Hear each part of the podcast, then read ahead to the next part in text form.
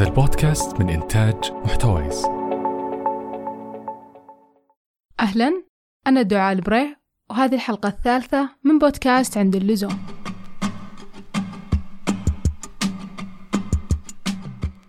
يحدث أحيانا أننا نرتبط بشخص أو جماعة أو فعل يخلي في داخلنا شعور بالفرح والسعادة.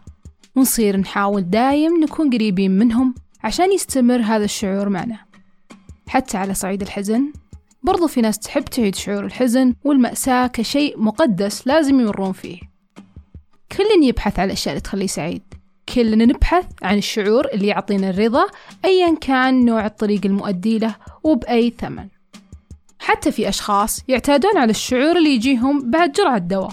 ولما نقول دواء تتبادر لأذهاننا فكرة المرض أفكار كثير مرعبة مع كثير من علامات الاستفهام.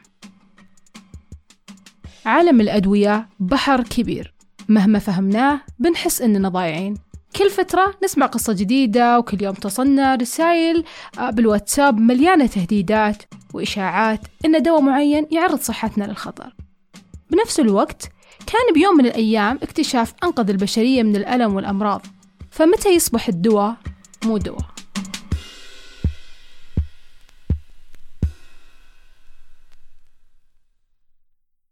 خلوني هنا من تخصصي بالصيدلة. أعلمكم أن الأدوية تنقسم إلى أنواع حسب طريقة صرفها للمريض.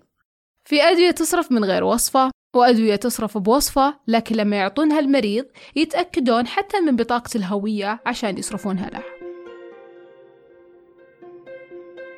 الأدوية النفسية آه، مو أدوية تقدر تروح الصيدلية وتأخذها. عشان تاخذ الدواء النفسي عندك حبوب معينة عدد معين من الحبوب مختومة من الصيدلية ومختومة من الدكتور. يعني لو حاولت إنك وخلصت الأدوية حقتك قبل الوقت اللي المفروض إنك تخلصها ما لك دواء إلى ما يجي الوقت اللي المفروض تاخذ فيه الدواء. خلاص ما في. هذه الأخصائية رسمية. أخصائي نفسي مساعد. تحدثنا معها عن الصحة النفسية وكيف يتعاطى معها المجتمع. في أسباب كثيرة في منها أسباب صحية. أوكي يقولون لك مثلا يكون عنده هو مشاكل في جسمه أو في جسده ويقول لك أخاف أخذ الأدوية وتتعارض معي وما شلون. حتى لو حاولنا نقنعه يقول لك لا أنا رافض تماما لأنه صحتي هي الأهم. وفي أسباب ناس تتخوف لأنها مثلا أخذت الدواء مرة قبل ما أدري كم سنة وما نفع معها أو سبب لها بعض الأعراض لما أخذتها فخلاص كرهت الدواء وكرهت الأدوية والأدوية النفسية كلها سيئة فأخذت صورة سيئة عنها. وفي ناس خايفين من الإدمان يعني نكون صريحين. يجون يقولون لا نخاف ندمن عليها. طبعا مو كل الأدوية النفسية تسبب إدمان. الإدمان يعني مو محتصر على الأدوية الإدمان محتصر على شيء يعني شيء مفتوح موضوع مفتوح على أشياء كثيرة.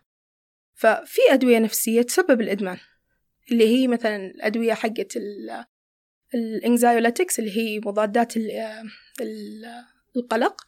آه، ال sedatives اللي هي المخدرة أو ال hypnotics ال sedative وال hypnotics اللي هي المنومة. وبرضو ال stimulants المحفزة اللي يستخدمونها لل epilepsy واللي يستخدمونها للصرع وللفرط الحركة أو فرط النشاط.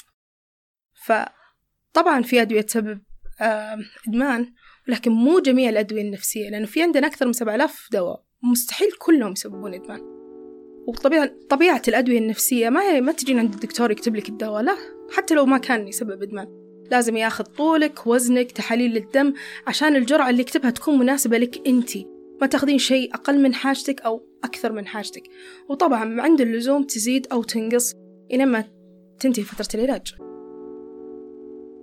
في البداية يدمن المريض المسكنات بحثا عن تسكين الألم ولكن مع مرور الوقت يروح الألم ويبقى الشخص يجري ورا الشعور إحنا ندمن الشعور وليس الفعل أو العادة والمخيف بإدمان الشعور أن الشعور مو بشيء محدد مو بهدف توصل له وتوقف لكنه يكبر فترة بعد فترة وتصير تنافس فيه شيء مجهول تبي تحققه بس هو بعيد عنك ولو جينا وقلنا إيش هو الإدمان أساساً؟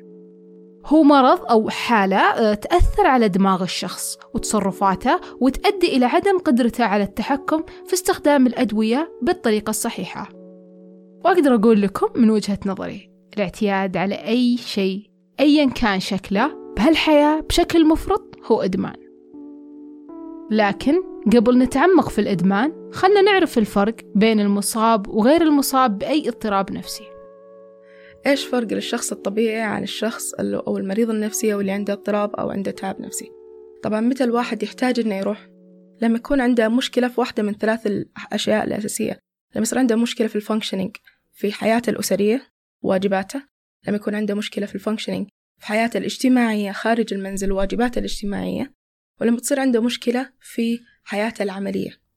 لما يصير عنده خلل في واحد من هذولي الثلاثة أو جميعهم هنا الشخص يحتاج إنه يروح ويسعى المساعدة النفسية في العيادات. كلمة مرض غالبا لما أقول مرض الشخص يفكر بالأشياء العضوية.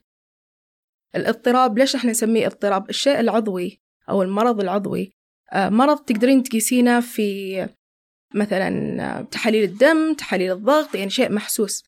اضطراب العقلي أو الاضطرابات النفسية اضطرابات تحت السيرفس تكون في داخل الدماغ. طبعا الدماغ إحنا كم صار لنا إحنا الحين مخلوقين وما نعرف عن دماغ يعني قد اللي نعرفه عن باقي الأعضاء اللي في الجسم. لأنه برضو مو شيء تقدرين تقيسينه أو تعرفينه. عشان كذا نقول إحنا اضطراب. إيش الفرق؟ اضطراب اللي هو اللي أقل من الطبيعي بين الطبيعي والمضطرب. فعشان كذا نسميها اضطراب. بعض الناس يقولون أمراض وهي فعلا يعني تعتبر مرضية لأن تظهر أعراض وتظهر يعني أحداث. ال mood يختلف ال mood ال mood أعمق بكثير. ال mood الشخص عنده أفكار أوتوماتيكية تمر باللحظة. أفكار هو أصلا ما قاعد ينتبه إنه قاعد يفكرها. ممكن تأثر عليه. طبعا الأفكار هذه ونوع الأفكار ممكن يكون سببها ضغط نفسي ممكن يكون سببها ضغط عمل ممكن يكون سببها حوادث متتالية صارت له. فيبدأ الشخص يشوف المواقف كلها بمنظور سلبي عن نفسه عن المجتمع وعن الآخرين وحتى عن المستقبل. فيبدأ هو بنفسه يبدأ يكتب يبدأ يتغير مزاجه من معتدل إلى سيء. والسبب بالأفكار هذه اللي تمشي في الدماغ باللحظة. لدرجة أنه هو أصلا ما قاعد يلاحظ أنه هذه قاعد تمر في دماغه ولكنها قاعد تأثر عليه. قاعد تسبب له قلق الجسم قاعد يت... قاعد ياخذ ردة فعل. ردة الفعل هذه بتسبب له المود أو المزاج المتعكر. هل إحنا قاسين على بعض؟ هل فعلا ننظر للي يتعالج نفسيا بنظرة دونية أو حتى نظرة شفقة؟ طيب قد فكرنا نحط نفسنا في موقف الشخص هذا؟ تساؤلنا الكبير هو وش سبب خوف المجتمع؟ هل بسبب مجهولية العلاج؟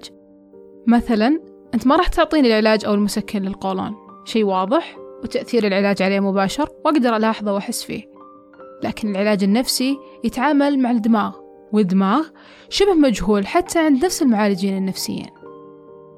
شوف العلاج النفسي مثل مثل العلاج ال... يعني العضوي. الفرق من ناحية المجتمع. المجتمع متردد يعني في وصمة تجاه العلاج النفسي. يعني قبل لا يروح ما يفكر هل لو أروح راح يعطيني العلاج من A to B لا بيفكر لو رحت إيش بيقولون عني؟ لو رحت وش الكلام اللي بيصير أو كيف كيف الناس راح تناظرني؟ فيصير بدل ما هو يحاول إنه يتعالج يصير يخاف تطلع له عوائق ثانية تخليه يحول إنه يروح يتعالج. لأن العلاج النفسي في جلسات ويعني مثل يعني الشيء علمي مثبت فعاليته وعليه قائم على دراسات وعلى بحوث من آلاف السنين. يعني مو مو بشيء طلع قبل أمس وبدوا يطبقونه وبالصدفة. هو بعض الأدوية النفسية فعلا كانت في الصدفة بس كعلاج نفسي كسيستم كامل نفسي علاج نفسي أكيد مثبت فعاليته. يعني الناس ما طابت ما تعالجت. هو نفس الشعور. لما نتكلم عن الإدمان وعن الأدوية وعلاقتها في الإدمان والشعور هذا إحنا نتكلم عن ثلاث مناطق مختلفة بالدماغ. واحدة من المناطق اللي هي مسؤولة عن ال ال الأحكام ومسؤولة عن آه، قدرتنا على على على ضبط سلوكنا وعلى ضبط رغباتنا اللي هي ال prefrontal cortex الصدغ الأمامي. أتوقع كذا اسمه. ومنطقة ال striatum والمنطقة اللي هي ال limbic system ال limbic system هو مضخة الدوبامين. والدوبامين إحنا نعرفه تبع السعادة. طيب striatum هو المسؤول عن ال motivation ال goals آه كيف نمشي على طموحنا كيف نشوف الشيء ونقول هذا الشيء اللي أنا أبغى أسويه وأسويه. وطبعا عشان أسوي عشان أقدم إني أسوي هذا العمل الصدغ الأمامي هو اللي يعطيه الأكشن إنه go ahead and do it. طيب لما الواحد ياخذ هذا الدواء إيش يصير؟ يصير السيالات العصبية بينهم يا إما تصير بزيادة يا إما تقل. فيصير الشخص لما يشوف هذا المخدر أو لما يتذكر هذا المخدر ال connection اللي بينهم تنقطع. يصير الجول الوحيد اللي عنده لازم أخذ هذا الدواء عشان يجي هذا الشعور هذه الحالة حقت الإدمان أنا من الناس اللي أؤمن بالعلاج النفسي ولكن دايم تفكيري إذا أنا ما قدرت أساعد نفسي كيف الدواء بيساعدني؟ ومن هنا جاب بالي سؤال هل أنا لما أجيكم على طول بتوصفون لي أدوية؟ أو في طرق علاج ثانية. بصراحة ما أعرف إيش اسمها ولكن هي اللي يوصفونها بأنها تطلع الطاقة السلبية مني أو الشعور اللي داخلي. طبعا هذا الشيء يعتمد على الحالة. يعني أنا ممكن أشوف عشر أشخاص كلهم معهم اكتئاب وكلهم اكتئابهم نفس الحدة ولكن هذا المفروض ياخذ دواء هذا المفروض ما ياخذ. هذا المفروض يكمل جلسات هذا المفروض لا. هذا المفروض يعني أتبع معه طرق من طرق العلاج. وهذا لا. يعني مو شرط عشان الشخص عنده اكتئاب الجميع يتعالج بنفس الطريقة. في طرق مثلى وفي طرق لا يعني على حسب الشخص.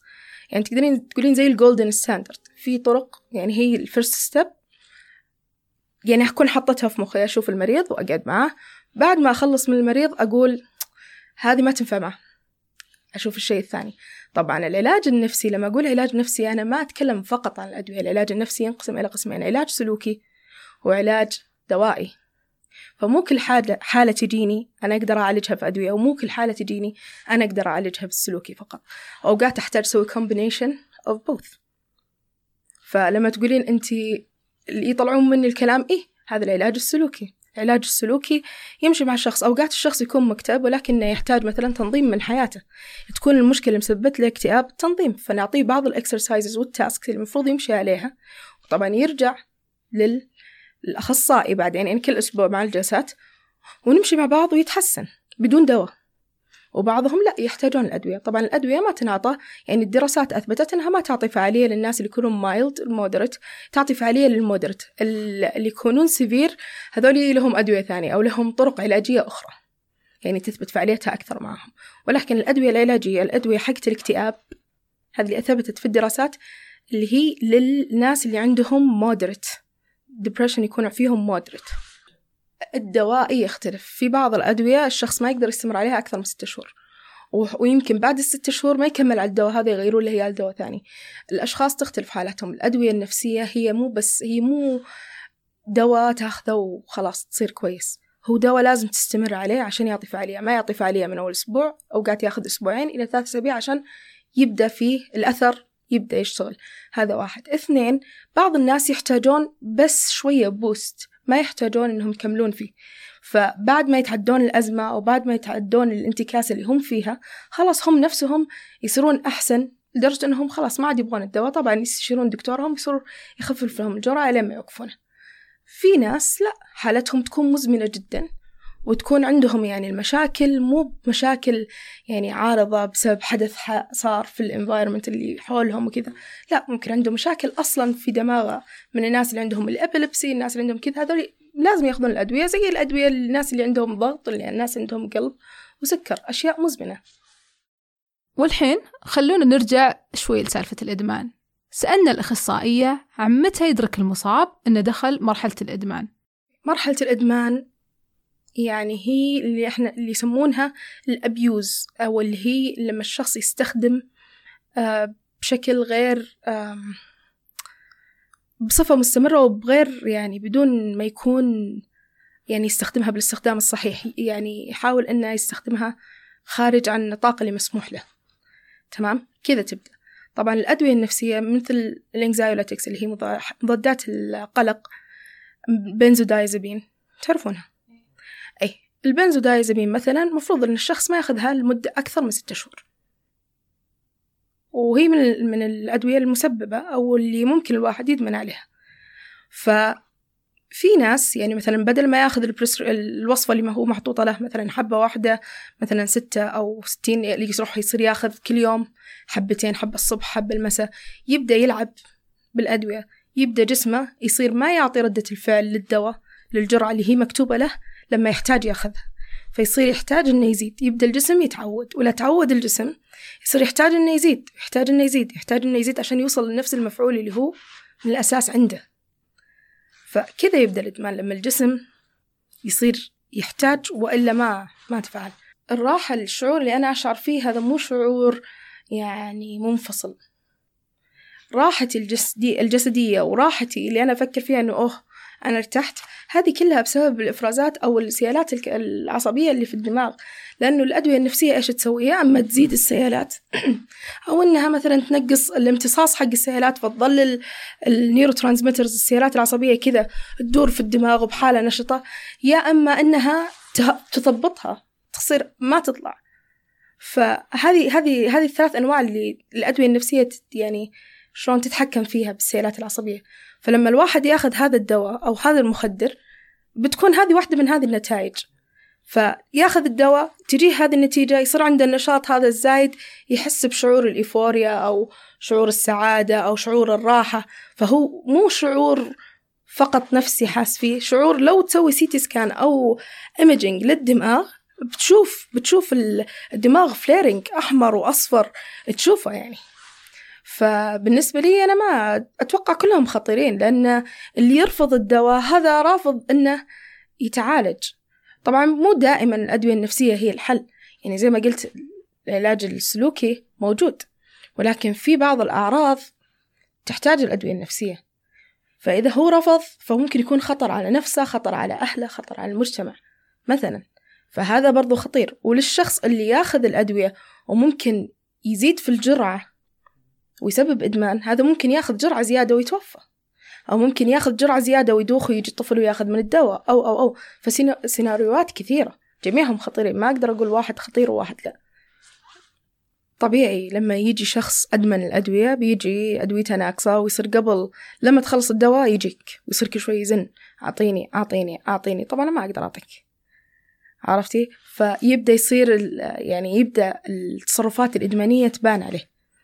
إنه يصير آه، مندفع يصير ما عنده ضبط لسلوكه ما عنده ضبط لمشاعره آه، متوتر يعني يبدأ يدخل في هذه الحالة. فهنا تعرفين إنه هذا الشخص أدمن الدواء وأغلبهم أغلبهم أصلا يجون يعني مهم ما يخبون. اللي يخبون هم اللي ياخذ أنا بنظري يعني بعمري ما شفت أحد جاء العيادة وهو مدمن وقال لك أنا ماني مدمن. أصلا حتى لو ما قال لك كأول مرة يجيك وهو مدمن حتى لو ما قال لك بعد جلستين ثلاثة بيبين عليه. بيصير بالأخير هو بيقول لك بيعترف بيخلص. بس أغلب اللي مدمنين كذا على السكاتي هم اللي ياخذون الأدوية من نفسهم اللي إحنا نسميهم ال self-medication اللي ياخذون الأدوية من حالهم. أدوية نفسية ياخذونها من حالهم ويدمنون. هذول ما يجون أصلا العيادة النفسية. إي غير قانونية طبعا. فيدمنونها ما يجوا لك العيادة. و يعني كأخصائية نفسية أنا ممكن أشوف أحد أكون مثلا قاعدة في مكان وهو في مكان ويبقى يعني أشوف تصرفاته ما أحكم عليه ولكن تصرفات تكون واضحة طريقة أسلوبه مع التعامل اللي معه حوله وكذا. ممكن. بس كعيادة لا هم غالبا يجون يقولون لك ويبغون يتعالجون من هذا الشيء. والله في وعي يتعبون. هو أكثر من الوعي خلاص آه، أنت تحاول أنك تلحق ورا شيء ما تقدر تحققه من ناحية الإدمان. تاخذ الدواء تزيد الجرعة تزيد الجرعة بس ما قاعد يجيك نفس الشعور. فيتعب يصير عنده الأعراض تزيد حق الإدمان تصير نفسيا نفسيته تتعب لأنه يحس حاله إنه خلاص أنا ما أقدر. فخلاص تأول به السبل يعني على قولتهم. أنا كأخصائية نفسية أكيد أول شيء راح أتناقش مع الطبيب المسؤول عنه. الطبيب إذا كان الطبيب حقه موجود في نفس المجمع اللي أنا أشتغل فيه. طبعا راح أتناقش مع طبيبة اللي مسؤولة عن حالته إنه بدت عليه الأعراض هذه فممكن إنك تتكلم معه أو إنك تغير الدواء أو كطبيب هو يعني يمسك الموضوع من عنده. لأنه إحنا مو المسؤولين عن الأدوية. ولكن كشخص جايني من عيادة أخرى أبغى أنصحه إنه هو يتكلم مع طبيب المسؤول. لأنه لو في يوم من الأيام جاء جزء يعني من عمله أحد أرسل خطاب أو جهة رسمية أو حاجة أنا مجبورة أني أقول. فلازم يكون في الصورة لازم يعرف هذا الشيء لأنه هو اللي راح يتخذ القرار أول وأخير. إحنا أوكي علاج نفسي ولكن العلاج نفسي غير قائم علي أنا فقط. هو علاج نفسي تكاملي بين المريض وبين الأخصائي. قلت لك الفترات تختلف يعني في أشخاص يحتاجون بس فترة بسيطة تكون عندهم مشاكل طلاق أو غيرها يحتاجون شيء يهديهم مثلا أو كذا. وفي أشخاص عندهم أشياء مزمنة ممكن يقعد طول عمره على العلاج النفسي. طول عمره أي أكيد طبعا. مو بس العلاجات النفسية أتوقع هذه نفس الحالة مع جميع يعني الأمراض. يعني ما أتوقع في شخص من الأشخاص يجي أحد يقول له أنت راح تستمر تاخذ هذا الدواء عشان تصير أحسن ويكون راضي. أكيد بيكون عنده شعور بالخذلان من نفسه لنفسه إنه ليش أنا وليش أنا ما أقدر؟ وأكيد إني أقدر إيش أعرف الدكاترة؟ وبتيجي هذه الأفكار أكيد. وهنا قالت الأخصائية حاجة مهمة جدا جدا عن ترك الدواء بشكل مفاجئ وهي لما تجيك أعراض انسحابية واللي تسمى withdrawal ساندروم وهي لما توقف الدواء فجأة. ما في دواء في الحياة يستخدم على فترة طويلة باستمرار ويتوقف فجأة. لو توقف فجأة بتصير مشاكل كثيرة. كل دواء عند أي طبيب بيقول لك بيصير كل موعد ينقص لك الجرعة ينقص لك الجرعة لين ما خلاص توقفين. نفس الشيء الأدوية النفسية. مو علشان إنه لو وقفتها خلاص تبدأ عليه الأعراض وأصير أنا مدمن. لا. لو وقفتها فجأة جسمي راح تجيه صدمة. طبعا أنا لو أول ما أبدأ أخذ الدواء من ال من ال المفاهيم الخاطئة. إنه لما آخذ الدواء تبدأ علي الأعراض الجانبية أو ولما أوقف الدواء وتجي علي الأعراض الانسحابية أجل أنا مدمن. تمام؟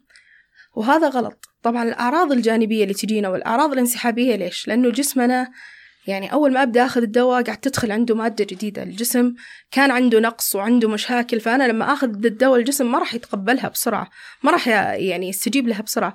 لازم يتعود شوي شوي شوي.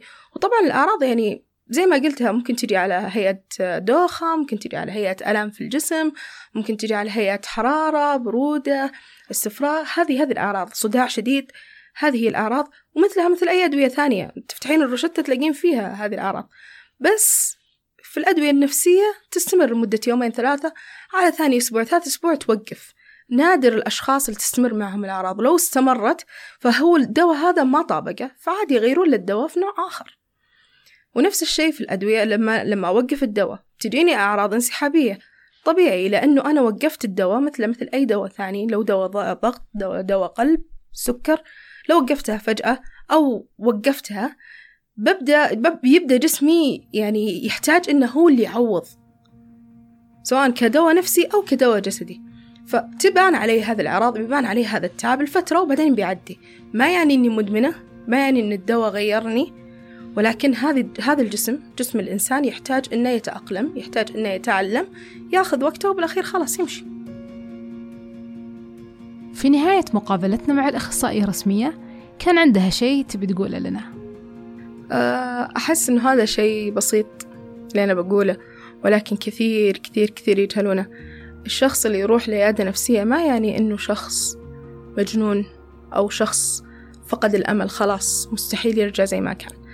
أغلبهم يفكرون إنه خلاص أنا دخلت عيادة نفسية مستحيل أرجع مثل ما كنت خلاص أنا انكسرت.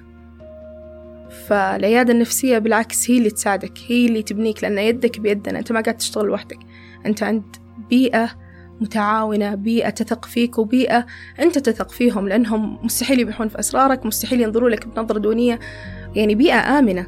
فأغلبهم يشوفون أنه هذا الانكسار الفعلي. خلاص أنا إذا رحت العيادة نفسية مستحيل أكون الشخص نفسه. هو أنت مستحيل تكون الشخص نفسه بتكون أفضل. وهذا الأكيد.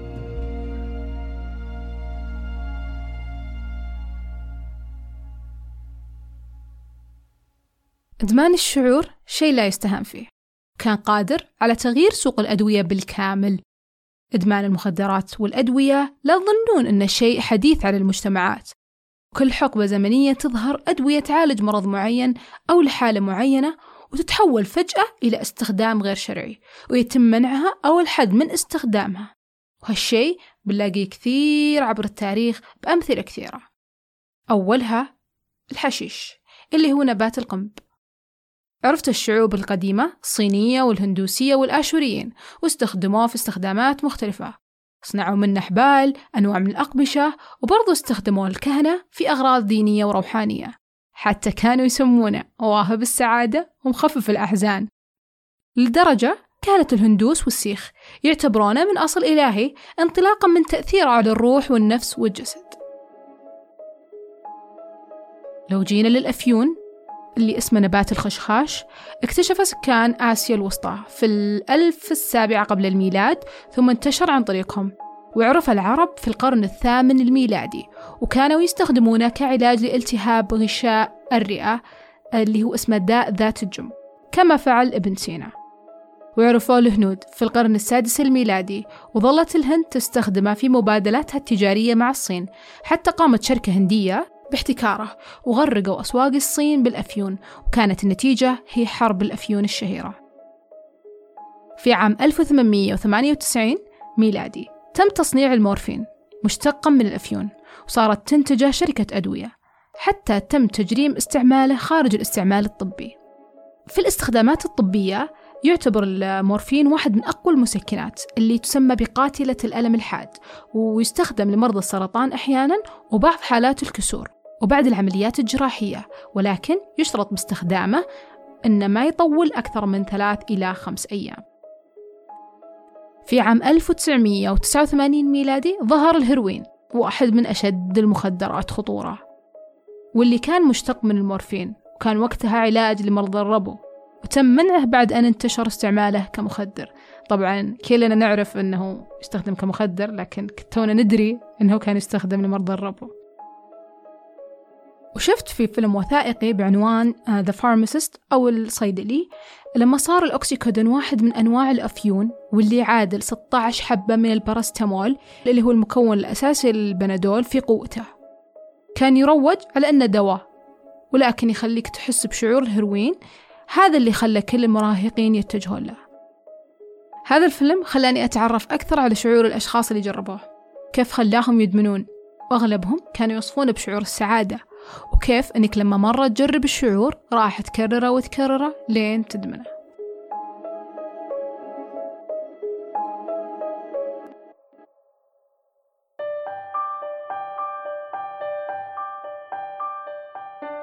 وبالختام وصمة العار تجاه العلاج النفسي جالسة تخف كثير مع الوقت في مجتمعنا وهذا شيء يدعو للتفاؤل. وظيفتنا بهذا البودكاست أننا نستمر بالتوعية الصحية نفسية كانت أو عضوية. لذلك لا تترددون أبدا في مواجهة مخاوفكم تجاه البحث عن علاج. يبدأ الموضوع بظرف صحي وينتهي أحيانا عند نقطة لا تحمد عقبها. الهروب من العلاج مو حل والهرب من وهم الإدمان بعد مو حل. نتمنى لك دائما الصحة والعافية وترى كل اللي قلناه فقط عند اللزوم.